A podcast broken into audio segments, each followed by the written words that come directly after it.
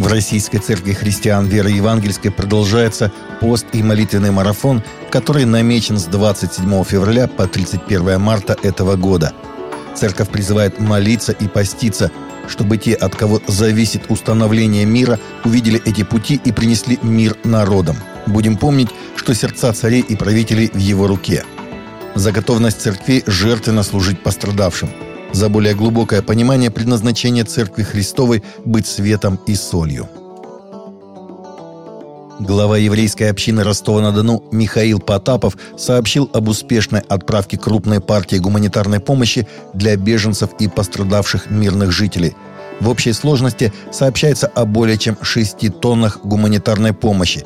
Из них 5,5 тонн составляют продукты питания с долгим сроком хранения. Консервы, масло, мука, крупы, сладости, соки. Остальной объем включает питьевую воду, бытовую химию и средства личной гигиены, информирует в понедельник пресс-служба Федерации еврейских общин России.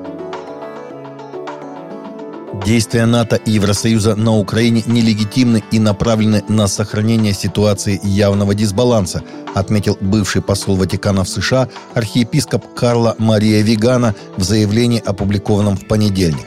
По мнению Прилата, складывается впечатление, что дестабилизация на Украине намеренно сохраняется США, НАТО и Евросоюзом, а любые попытки мирного урегулирования отвергаются – Вегана также высказал мнение, что Запад манипулирует информацией, пытаясь представить свою позицию как единственно верную.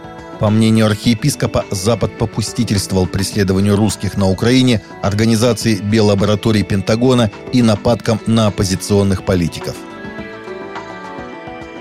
В общине пятидесятников, крупнейшем объединении протестантов России, на фоне военной операции на Украине призвали молиться за мир и президента Владимира Путина – как гражданин Российской Федерации я буду молиться за президента нашей страны, понимая лишь частично, в каких тяжелейших условиях ему приходится принимать столь ответственные решения. Я не сомневаюсь, что и он совсем не хочет вести военные действия, но оправдывает их, чтобы избежать большего зла. Так или иначе, это ответственность политиков и царей, тогда как наша ответственность – усилить молитву за них и за людей, оказавшихся в заложниках обстоятельств, заявил Интерфаксу в понедельник заместитель начальствующего епископа Российского объединения «Союз христиан веры евангельской пятидесятников» по Северо-Западному федеральному округу Дмитрий Шатров.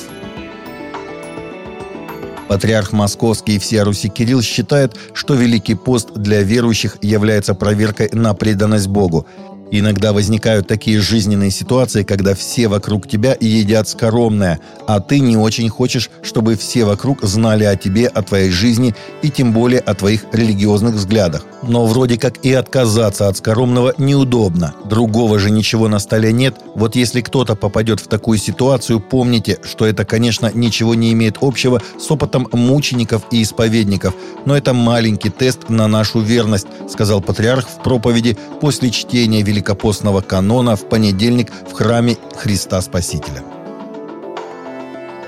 Власти северо-восточного Китая задержали христианку за ее неоднократную попытку поделиться Евангелием с председателем КПК Китая Си Цзиньпином и его женой Пен Лиюань.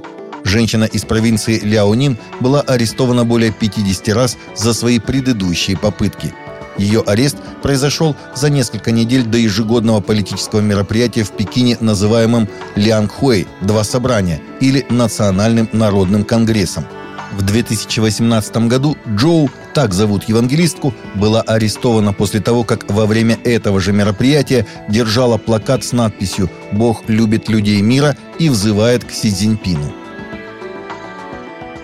Полиция Судана арестовала двух церковных лидеров Суданской Церкви Христа в штате Гизера всего через неделю после того, как местные экстремисты стали требовать ее закрытия.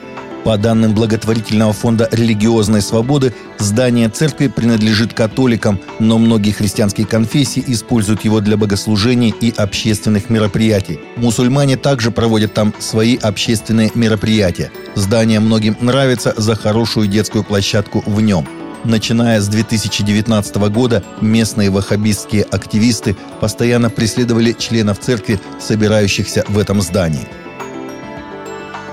Христианское радио «Пилигрим» поздравляет женщин с Международным женским днем.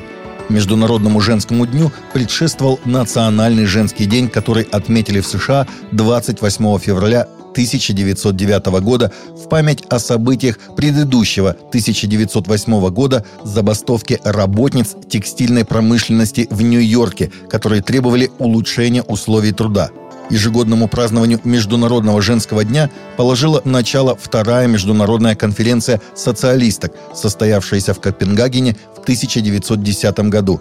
Праздновать этот день предложила Клара Цеткин. Одной из целей была обозначена борьба за всеобщее избирательное право для женщин. Предложение получило поддержку, однако дата празднования зафиксирована не было. До 1914 года в разных странах этот день отмечали в различные числа марта.